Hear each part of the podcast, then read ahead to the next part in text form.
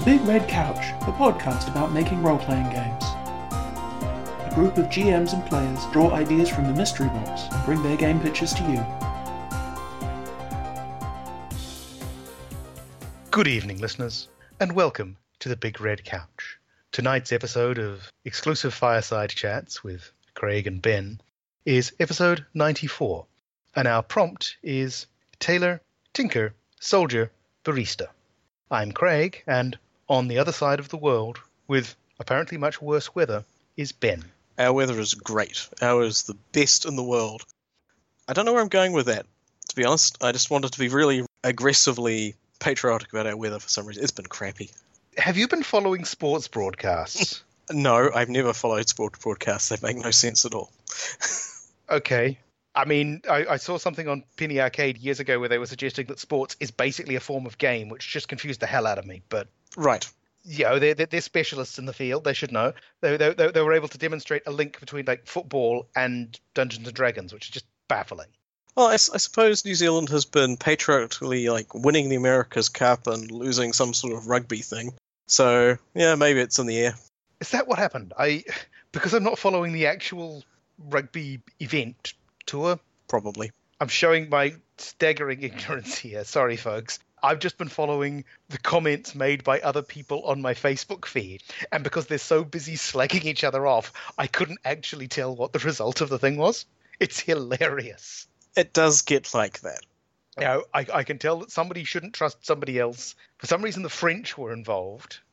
I don't know why. No. Or how. That is confusing, yes.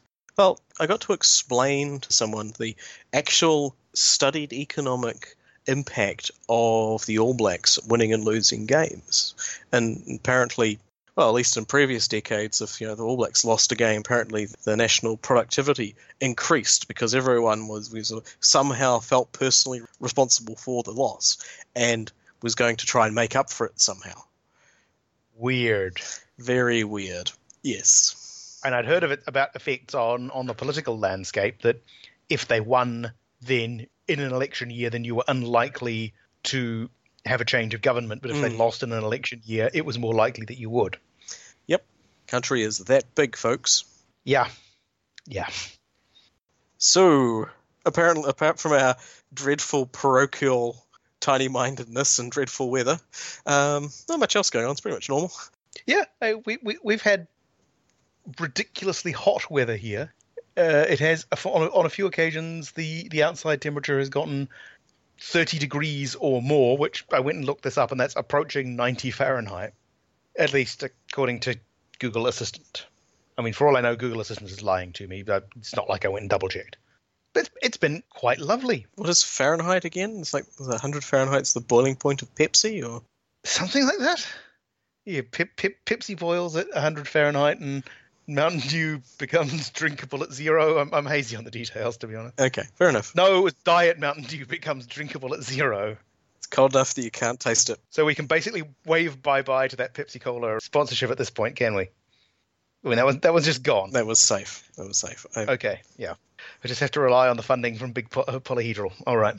Yep. So it, it, does mean that there's been many, many occasions where it's been possible to sit in the outside courtyards of pubs in the evening after work, chatting with people and enjoying the occasional drink.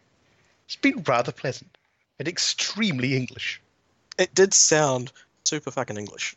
Just just in case you hadn't noticed. Yeah, yeah. And I haven't yet gone to the experience of high, going going for high tea somewhere, but I should at some point just for the uh, the novelty of it. Though I may need to change out of my ratty cargo shorts that have been stitched up by somebody who didn't really know what they were doing in a hostel kitchen. Fair enough. That might not be high tea enough for for the purposes. Oh, let's see. Oh, and a um, I, I was asked yesterday whether it would be possible to do a shout out. Oh. Well, because yep, yesterday we're we're recording this on a Sunday, so on Saturday, uh, one of the folks uh, here in Aylesbury who organises the Aylesbury movie meetup uh, was kind enough to basically take me on a drive to various places around the town that are actually a bit of a pig to get to if you don't have a car, mm. which I currently do not. So I got to visit tiny, tiny little towns scattered around the Buckinghamshire countryside and go up a hill and actually walk through forest, which is, well, at least woodlands, which is the first time I'd been able to do that since Edinburgh in February. Hmm. So that was kind of cool. It was quite a nice day. So thank you, Terry. Very much appreciated. Good on you, Terry. Good on you. Nice. Also, doing so in actually a rather nice car, quite fun. Hmm. Oh, the car's name is Bruce. Right. Yeah. Just I'd throw that in there. Okay. I'm I used to own a car named Blue Sweeney. I'm not really in a situation to judge. yeah, I'm I'm suddenly a little bit more glad that you made it back from your trip to the woods. Yes, a strange man I met on the I met on the internet took me on a drive to the work. Wait, I'm still struggling with the idea that Buckinghamshire isn't actually in Middle Earth. I'm going to be honest here. There are bits of it they could have shot the Hobbit films in. Hmm. I mean, the view for I can actually I'll I'll see if I can get my shit together to post a few pictures in the in the show notes because yeah, there are bits of it that are just well, okay, obviously it's really really English because it's in England, but it is really really English, and you sort of got the patchwork of fields with stone walls and the hedgerows and this sort of thing, Right.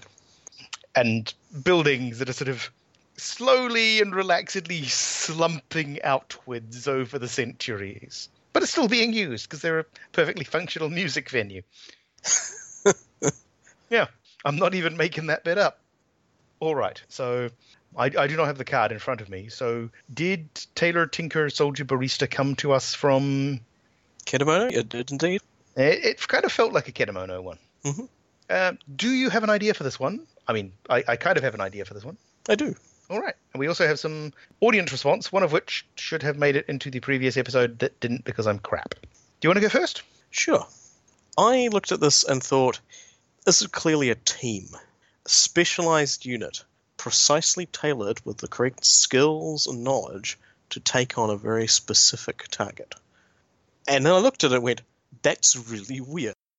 So, flash forward 50 years in the future.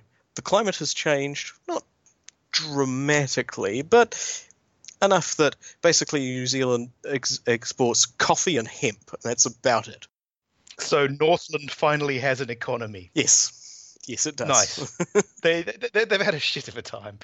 the world is no longer immersed in social media the extent it was in the early part of the uh, 21st century. Okay, you lost. Hmm?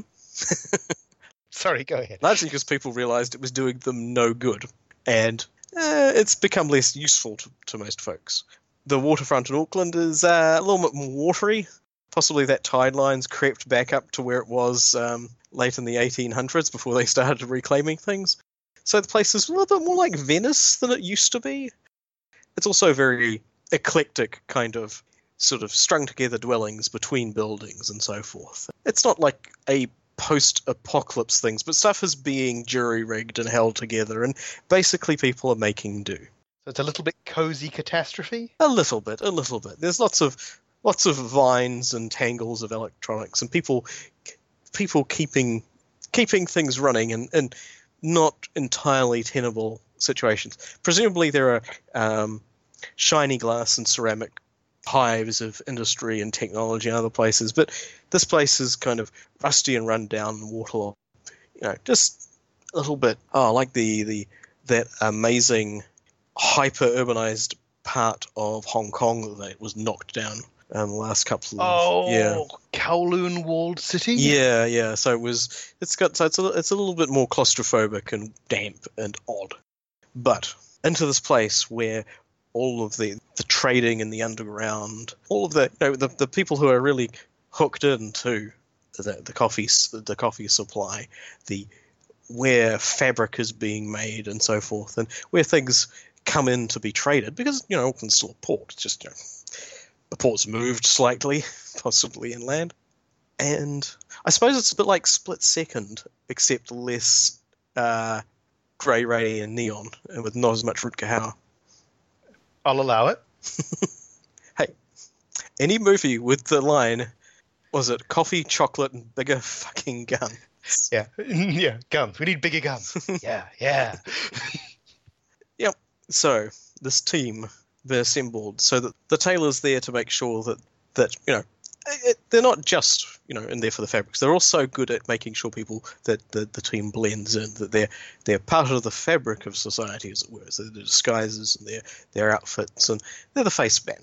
Nice. The tinker is the one that's plugged into the skeins of technology that do exist because it's not completely lapsed. It's just it's much less likely that people in this community will be carrying around something that's talking constantly to the internet. So, that, but they're there to keep keep track of that stuff. Soldier, they're the doer, shall we say? Maybe they have combat skills. Maybe they're just good at physical activity and you know eh, getting into places, scaling things, doing stuff like that. But the barista's the important one. He has all the contacts. He knows everybody. And he can find a damn good cup of joe. Interesting.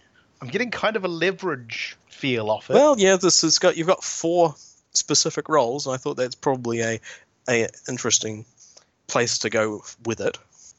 And from there, you could run anything even vaguely Shadowrunny or leveragey from there, except the rather than say in the Shadowrun world where you have the horrifying gunplay and so the firepower is what makes you effective. It's possibly the fact that you have economic contacts and you know who's trading with what and who will have the information you need. Huh. So make it more of a yeah, more of an economically driven. Is it uh, is it Eclipse Phase or Freeport or something that had Don't know. it's kind of a reputation based economy? Possibly. I, I do not know. One for the listeners or possibly for the fool writing the show notes? Oh god, Hmm. that's me. Yes, yes, it is. What have I done? Miam play gods. um, Miam go too far. That's pretty cool. Uh, you could also just the, the sort of the, the very defined roles also kind of screams out apocalypse world hack. If if you want to take it to that extent, there is enough. There's enough cause to go to something. I guess the where say Apocalypse World is very much focused on survival in uh, limited resources. Maybe it's the the idea for a game like this is to literally staying afloat amongst shifting alliances and allegiances and so forth. Maybe the idea is that you have capital of various forms, but it's underpinned by certain things, and you need to make sure that you are not putting all your eggs in one basket, as it were. Hmm. Would you see the?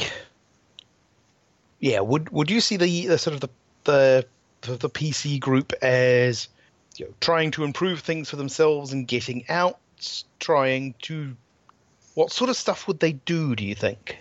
Well, getting out might be an ultimate goal, but the idea that I think that they're they're also very much specialized to the craft that they've got, so may not be as applicable somewhere else. Maybe that's part of the tension. Maybe maybe making good you need you can't just say right I'm going to be a farmer and leave because you'd be starting from scratch. What you need to do is make sure that you've got your your stake. You've got something that allows you to move you to move out. Maybe maybe maybe the um, the the waterfront area isn't a bad life, provided you're like not on the the, the, the very lowest level. Maybe they're Hmm. they're working to make it more habitable in general. It depends on the goals of the, the party. I don't know if it would be. Yeah, I hadn't thought out as far as like ultimate goals for the players. That's probably something they'd want to craft themselves. Each character's like to have their own. Yeah, I mean, you could go in the direction of if, if you wanted to go with a slightly creepier vibe, uh, you could go in the direction of uh, Land of the Dead or uh, From Dusk Till Dawn, where you've got this this retirement to wonderful place option. Because I don't know, it could have just been me, but I always got the impression that the place that the Gecko brothers in Dusk Till Dawn was uh, were heading for maybe wasn't actually that nice a place. Hmm. And yeah, similarly, Land of the Dead, you had this guy, you know, the one of the antagonists had basically been working for years to try to get himself a stake so that he could move into the the rich secure, wonderful bit of the world, the the capital district, as it Hmm. were. like the the front of the train from Ice Pierce or something like that.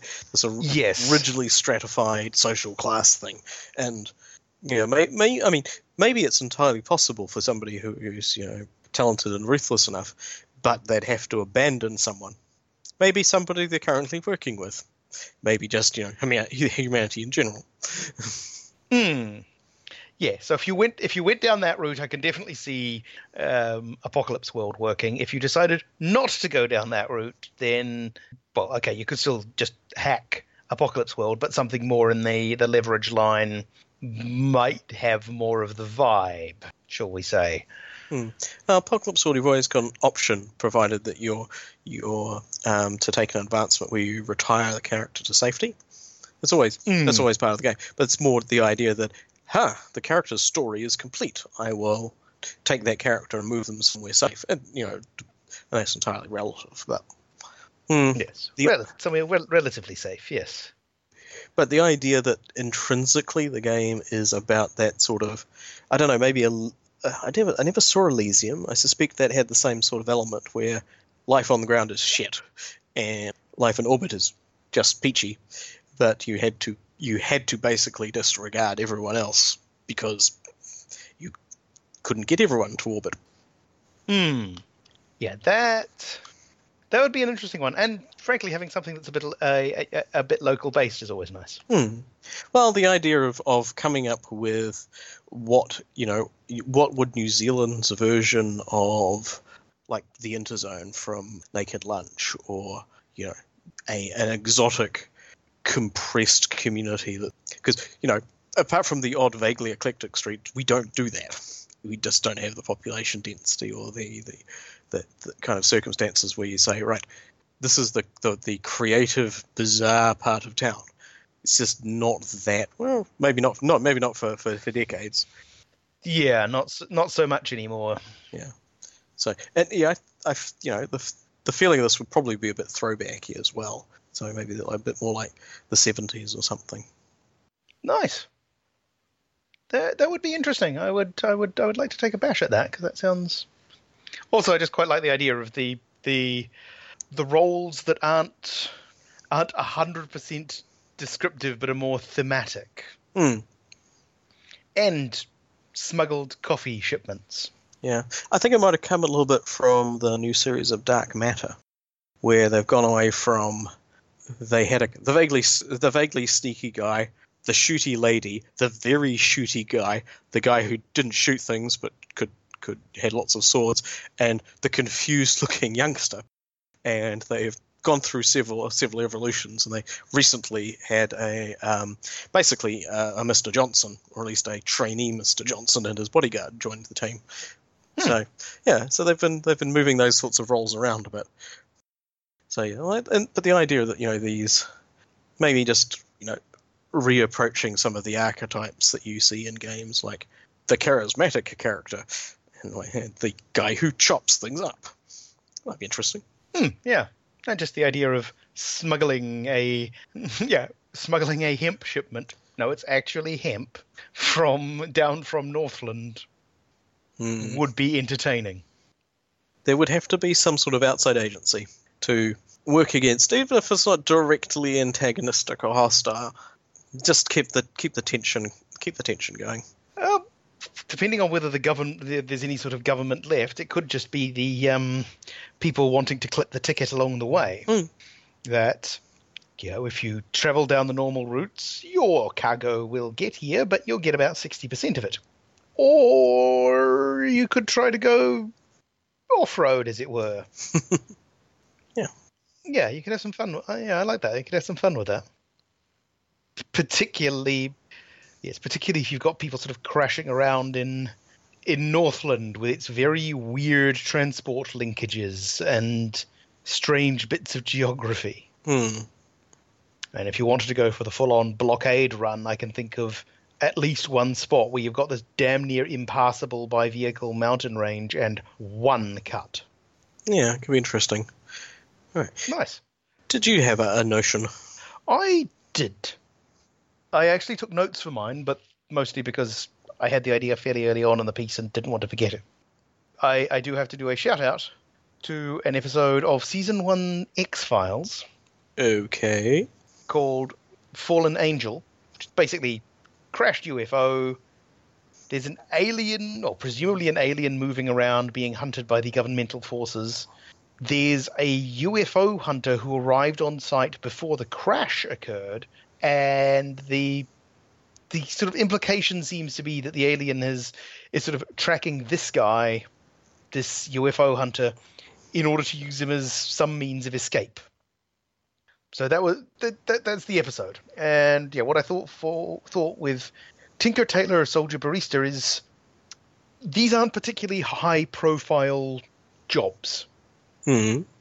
They they're the sort of sort of job that can exist in a wide variety of wide varieties of of cultures and sort of economies and countries. And so I had the idea of you've got an a species that is maybe invading or maybe exploring or maybe just passing through that are able to use people as safe houses, more or less. Like a K-Pax kind of thing? I've not seen K-Pax, but Alien possession kind of symbiosis kind of. yeah, think think possession, or guy who is completely insane and eats a banana. Right. Wasn't K-Pax where somebody sort of eats a banana without actually peeling it first? It could be. I don't know. It was Kevin Spacey. It was pretty. It was a pretty good film. I don't remember the banana bit though. They're basically using people as housing units, and the people are chosen based on not being high profile. So there wouldn't be one in the Joint Chiefs of Staff, but the person who runs one of the people who runs the Starbucks in the lobby at the Pentagon maybe would be Hmm. reasonably low profile situation. And you know, I sort of had the idea that the the sort of human housing units could be encouraged to move around, but it's you know, sort of without actually having an occupant. But it's it's a subtle thing and it doesn't always work and it doesn't always work accurately or particularly quickly. So that's kind of the setup there. The way I'm figuring it is you probably would would do this as kind of a mystery game that you've got people who just start finding themselves with patches of missing time or finding themselves drawn to go places with no really good reason to do so. Okay. Realistically, you might want to go with the um, yeah the set the setup for the invasion thing, maybe, or yeah you could go with the bunch of refugees if you wanted to go a bit topical. Okay. So, where does what's the player's perspective in the game? I think it would, to a little, a, a certain extent, it would depend on what the what the goals of the the folks moving through are. But if you assume they're, um, if not actively hostile, then at least not uh, not that concerned about people, it's probably going to be to throw a wrench in their works or at least negotiate something. I figure the PCs probably come into it with the standard sort of conspiracy type plotline that they discover there's some weird shit going on and we're the ones who've noticed it. So you could bung it into a sort of a Bureau 13 or a dark conspiracy or, or that kind of investigaty game. I mean, Hmm. equally, you could potentially have a bit of fun dropping it into a, a fantasy game. Actually, I have a I have a, a sub pitch for you. Yep. Okay. Well, you've uh, you're you're you're you're in the X Files. You're running the um, you're running Bureau 13 or something. You're good old fashioned defenders of humanity, alien ass kicker types. And but you discover a weird pattern about the support staff or just general kind of people around your organization where you know there's the, you, you've you've caught on especially overall over a period of time if you're doing like sequential missions and so and so forth maybe the guy who who gives you your coffees just happens to know who you were where you were and let something slip. It's like what's going on here? You discover that there's this terrible alien conspiracy to get small time role jobs in the shadow of these giant organizations who can absolutely protect them from extraterrestrial threats. It's the it's like the first step towards the Men in Black full collaboration thing, but it's like mostly there's these alien like refugees or people just they're just trying to escape, and all their their managing. They know about these these authorities because that's the point of contact for you know alien governments or invading armies or something like that. But they're using them just to you know to to get themselves back on their feet, and it's kind of a, a clearinghouse for the um, for the people passing through. Nice. Okay, yeah, that that is how to make the game work. I think. Mm. It could be a good point of difference from you know horrible brain-eating alien parasites. Ah, it's all terrible. But George, George, who's been bringing us our coffee for six months now, is also an alien, and he's fine. He lent me twenty bucks. It's like, okay. Nice. Pull back on the, the, the, the paranoid alien hunter thing to the, eh, they're just folks. Some of them are dicks, but that's what folks are. So would the the game be the sort of realization of what's going on, followed by the investigation and realize, no, actually these guys are okay. The, these guys aren't actually the threat. Hmm. Well, the idea would be to, your standard sort of thing where you, you have an NPC, you introduce NPCs, the parties, for no reason, latch onto one of them. They they decide that this person is the best person ever. That does tend to happen with monotonous regularity. Yes. I think it's uh, there are certain cubicles, and you know players' minds are pretty busy, but mostly they're dealing with threats, and uh, they they, they lock it on someone as being an uh, an ally in a position of power. Can't trust them. They're, they're, our, our obvious enemy can't trust them. Our rival can't trust them.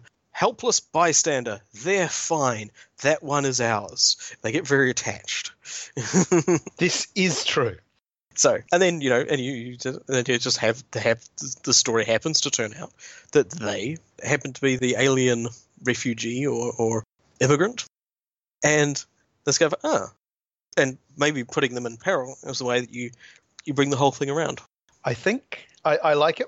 Yes, I think I would go with introducing the players to the existence of the the alien hitchhikers, for want of a better word, through the weird things happening and people who've suddenly moved places for no readily apparent reason elsewhere. And then as they slowly start to realize that there's a connected pattern and trace it back, it traces back to their patch. Hmm. I'm not sure how you would do the subtle shift in demographics investigation in the role playing game, to be honest. I would riff on. Oh, there's an H.P. Lovecraft story that, at least a bit of the time, is based around somebody who keeps sort of finding himself in in places with absolutely no memory of how he got there. He's sort of clearly driven driven to this location, even though he doesn't know how to drive, kind of territory. Hmm. So you sort of throw in a few of these self abduction cases, a few missing person we- weirdities, sort of linked in with some other stuff, because presumably, if you've got an ag- agency that's looking for aliens and that sort of thing, you're going to have more than one one sort of of thing going on. And presumably, these guys who are hiding in the shadows might want to keep a little bit informed as to what's going on. It's a relatively rare case where you can do that to the players specifically, though. That's something I'm that I'm aware of. I'm I'm up for it personally. I've had characters, you know, who've been in the states where you know they they wake up in a pile of bodies and they have to check for pulses to work out what sort of night they had. I probably wouldn't do it to the players specifically. I'd do it to, you know, sort of case. Yeah, this is case 417B. Now read on. Mm. Yeah, if you could if you could do it right, it would be quite fun. And it would be tricky to do. It would be quite fun to have that slow realization of the players that yeah, okay, so we've run into what is you know, different people at these different investigation sites who all seem to have basically the same knowledge and a couple of times and slipped up as though they seem to know us and we've started to investigate and wait a minute has anybody looked at george recently It would be it'd be funny if their the co- their favorite coffee chain happened also to be a hive mind. nice so the way that that uh, that coffee chain is that, that that little coffee stand is just so efficient Mm. And you know, when every time they, they go into their the local branch, the the orders are always perfect. yeah they know their order it would be tricky to do it'd be f- it'd be fun if you could land it Mm. Even if you you couldn't land it, it'd be quite fun. But I suppose if you've done it right and you've introduced enough interesting NPCs, then you can just basically do the GM cheat of, you know, how do we make sure that the the revelation of the murderer is a surprise? We listen to what the players are thinking, and we make damn sure it's none of those. Um, That's less. That that's a little bit more egregious. I think that if you're if you're playing a murder mystery game, there should be some. It shouldn't just be a game of three card Monty.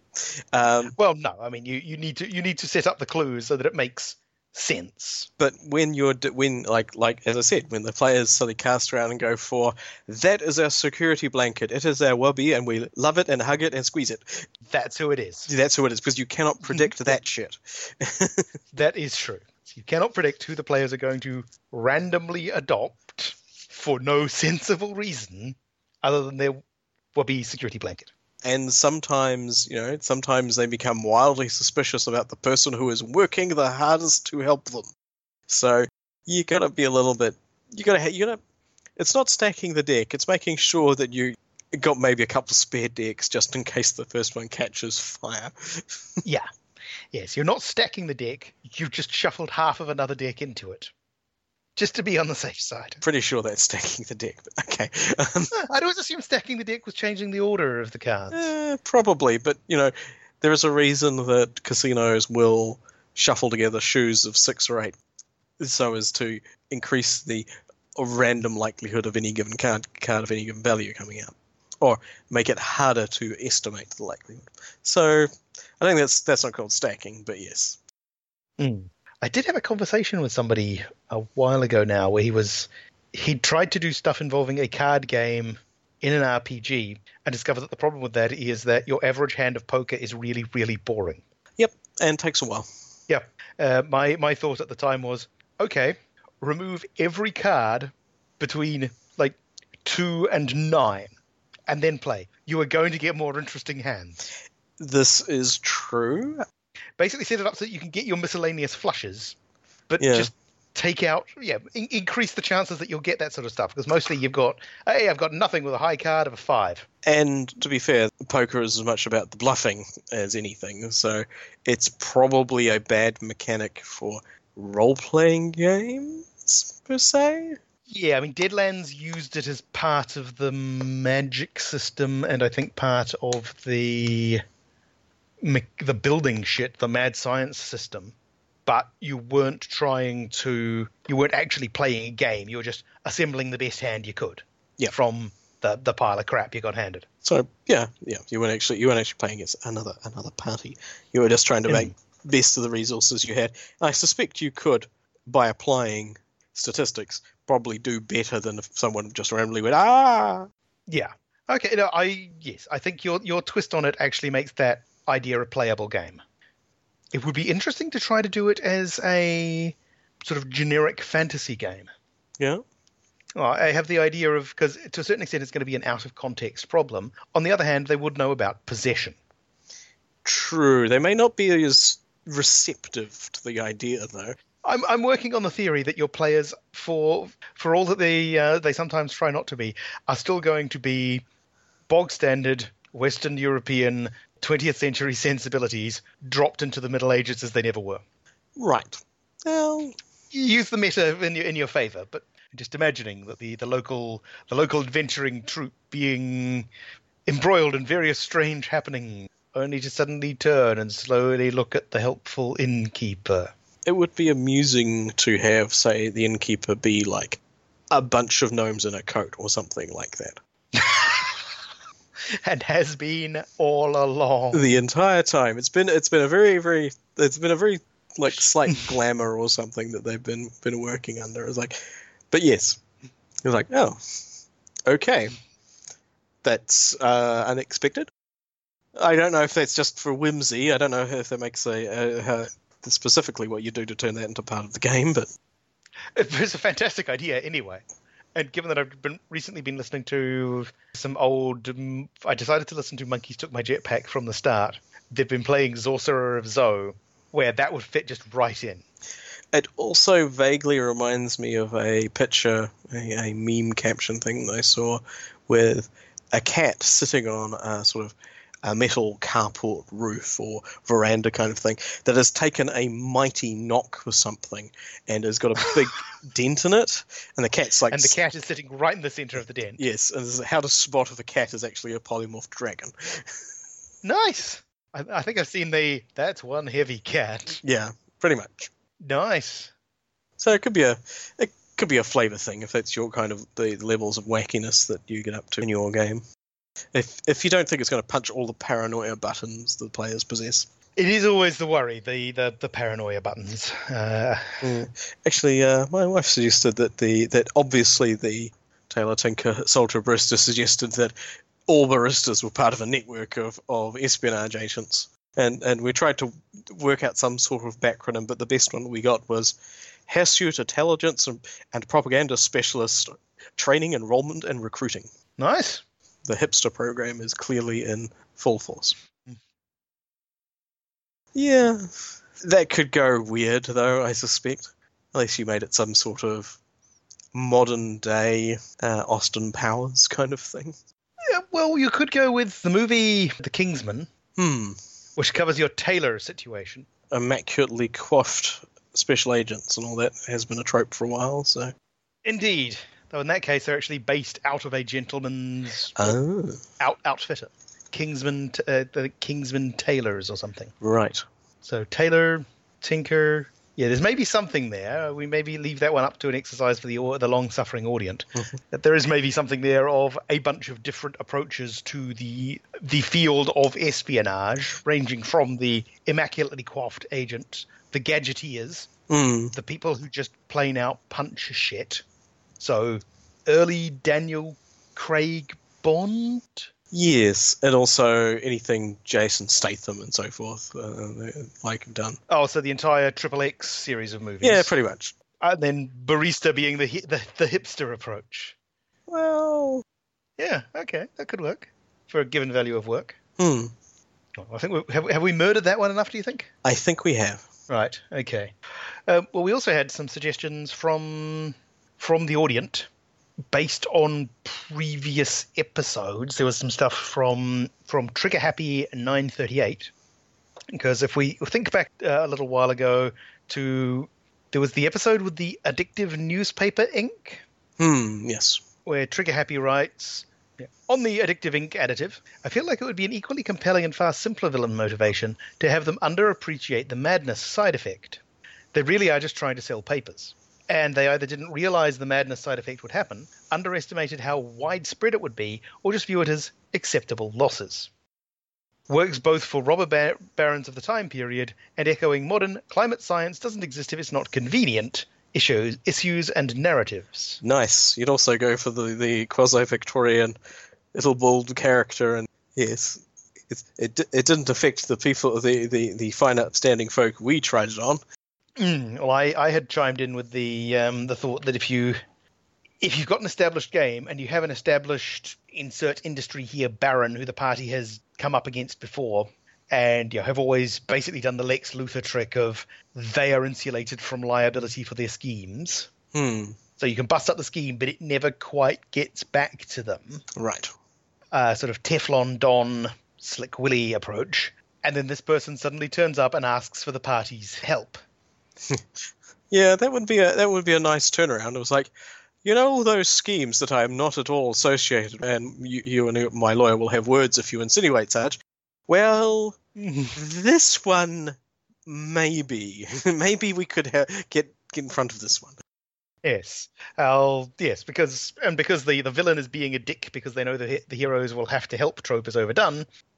I would go with the honest and contrite. We didn't know about the side effects. We just thought it'd help sell papers. If you don't help me find a way to stop this, the entire East Coast is going to tear itself apart, and I really, really don't want to go to jail.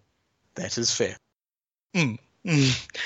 But yes, it would be kind of entertaining to the yes, because the party almost but not quite have them over a barrel. It's going to be bad for everyone. Well, they, they'll definitely have leverage on them uh, for, for next time. It's like, Hmm. especially if you want to expand their role as a as a good guy, bad guy. Actually, the I just just the name just surfaced. I was thinking about tailors and espionage. I was thinking about Garak from Deep Space Nine. Was a pretty um, Oh yeah. pretty interesting spy slash tailor. So yeah. And there was another one from Trigger Happy also wrote on Kid Gloves. This is actually the primary motivation for the Slade Deadshot, Slade slash Deadshot in the Teen Titans comic. His son rebelled by going hero and ended up dead. He knows what fighting proper proper villains entails. He doesn't like kids on the battlefield and just tries to remove them. Though he's not nearly so gentle as, as the villain you'll prompt. His major introduction is him sneaking up on Im- Impulse slash Kid Flash and shooting him in the kneecap while telling him kids don't wear capes.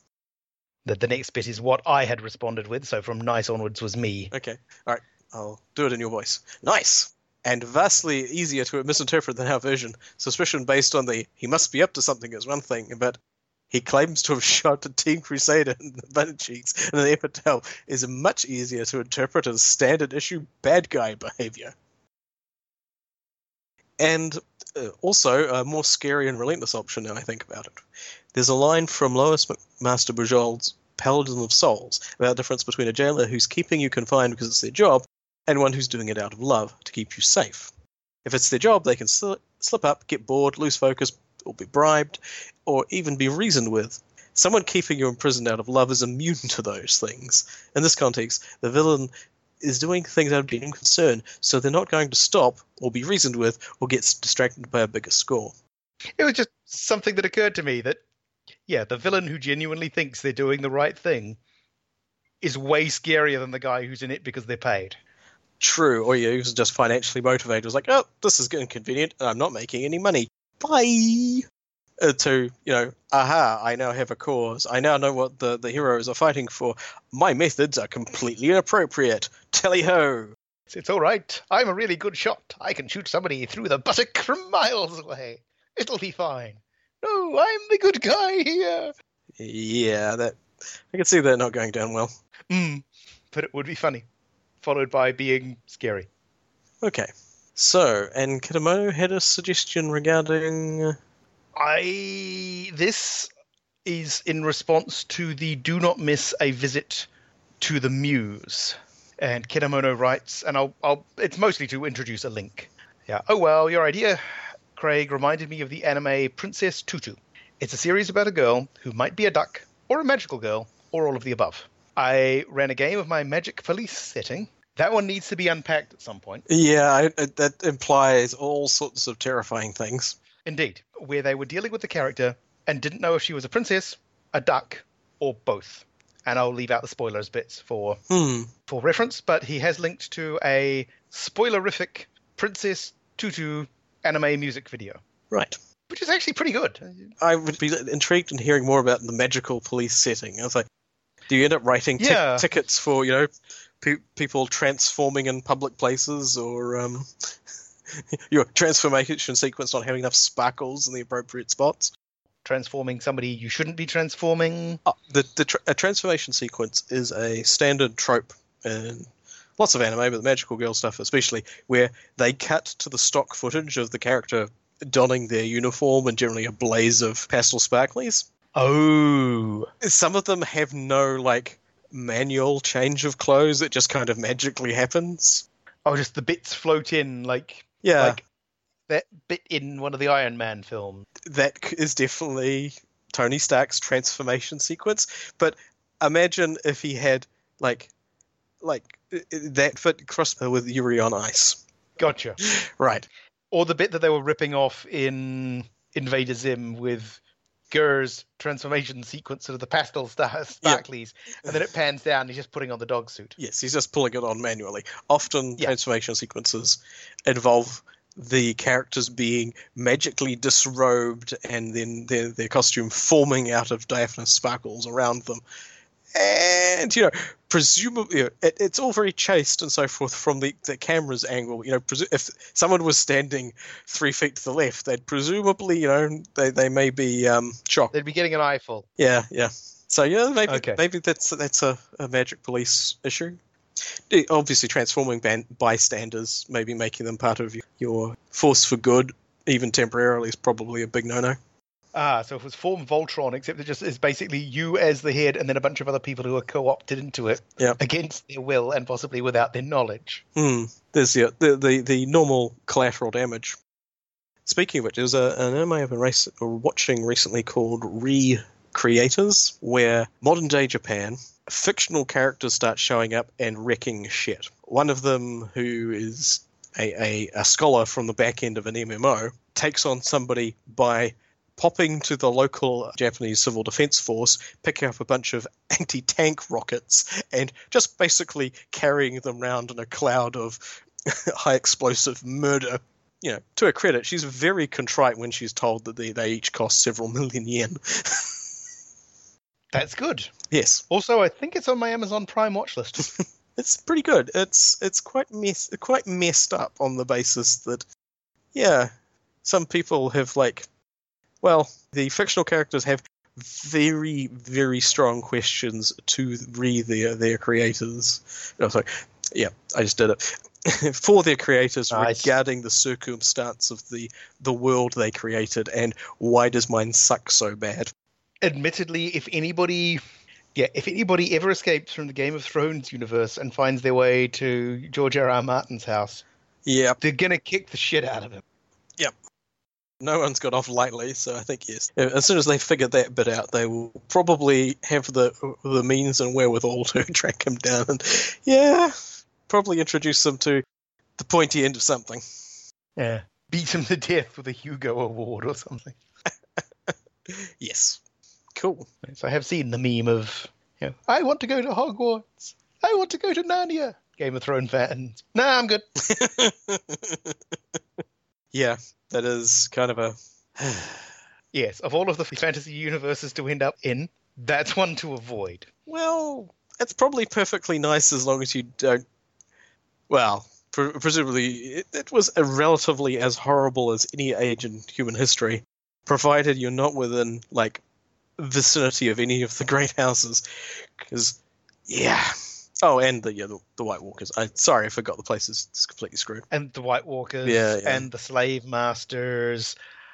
Uh, Dorne seemed nice. It seemed sunny. Uh, they seemed a bit keen on poison and backstabbing. Yeah, it's, it's probably worth not being very important, yes, but either not being very important or being the person who knows how to make poisons and just being a poison seller.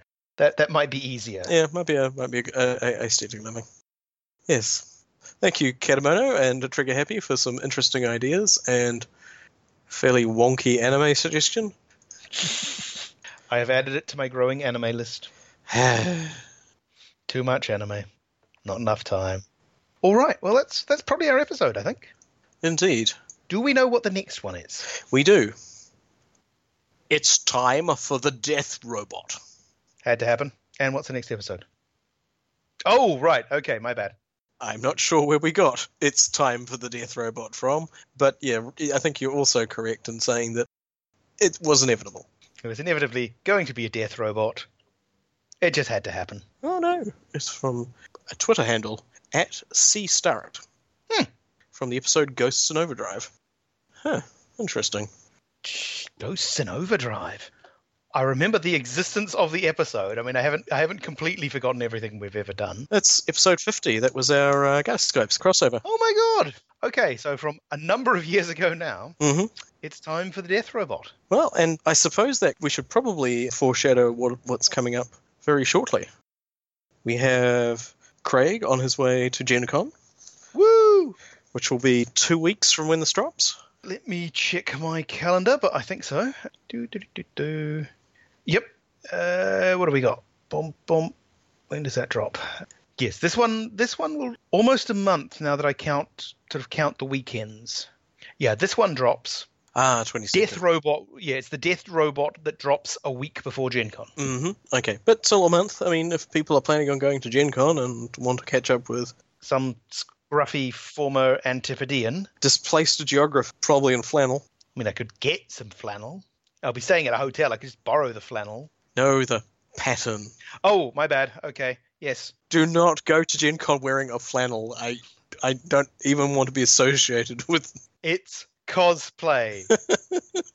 well, as it is, yeah, a little bit. I think a few days ago, as uh, when we recorded this, Gen Con have sold out of four-day badges. Fair enough, but I don't think which is anyone's the first one. anyone really is it is that the first time that's happened? It's the first time that's happened. It's it's the first time they've even they they get, did give a warning about it a while ago, uh, stating that yeah there had always been an attendance cap because fire codes are a thing that exist. They were just approaching it faster than ever before. Yeah, they'd never gotten anywhere near it. Whereas this, this time they're looking at it and saying, actually, and so they put out a warning, and now they've stopped sale of four day badges, though one day badges, I think, are still on sale.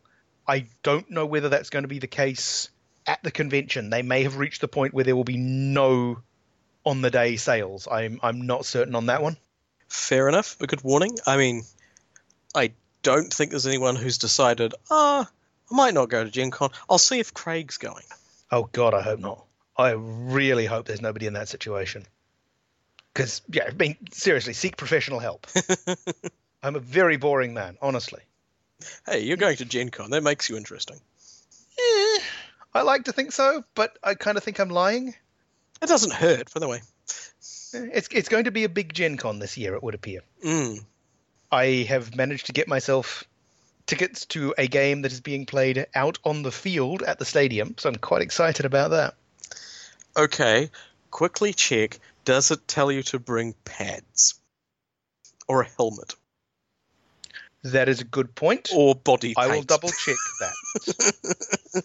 oh, right. For all the areas not covered by the flannel. Gotcha. oh dear. It's the wrong sort of callback. Oh yes, that is that is. Maybe it is time for the death robot. Maybe maybe we. We always knew this day would come. Make it quick. and on that note, I think, good night, listener. We are genuinely sorry. yes, we could be more sorry, but it wouldn't be genuine. Bye bye.